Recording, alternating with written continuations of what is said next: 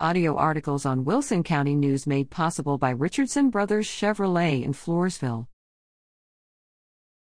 Early voting light in party primary runoff elections.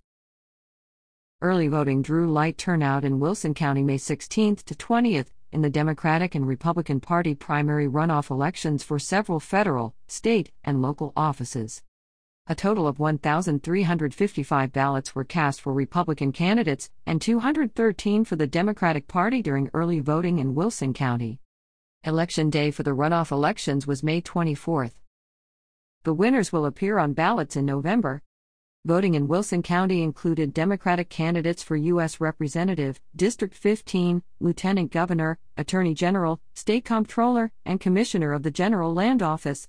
On the Republican ballots were candidates for Attorney General, Commissioner of the General Land Office, Railroad Commissioner, 81st Judicial District Judge, Wilson County Commissioner, PCT. 2 and Wilson County PCT. 2 Justice of the Peace. Look for full unofficial election night returns at wilsoncountynews.com and in the June 1st issue. Reader at WCNonline.com.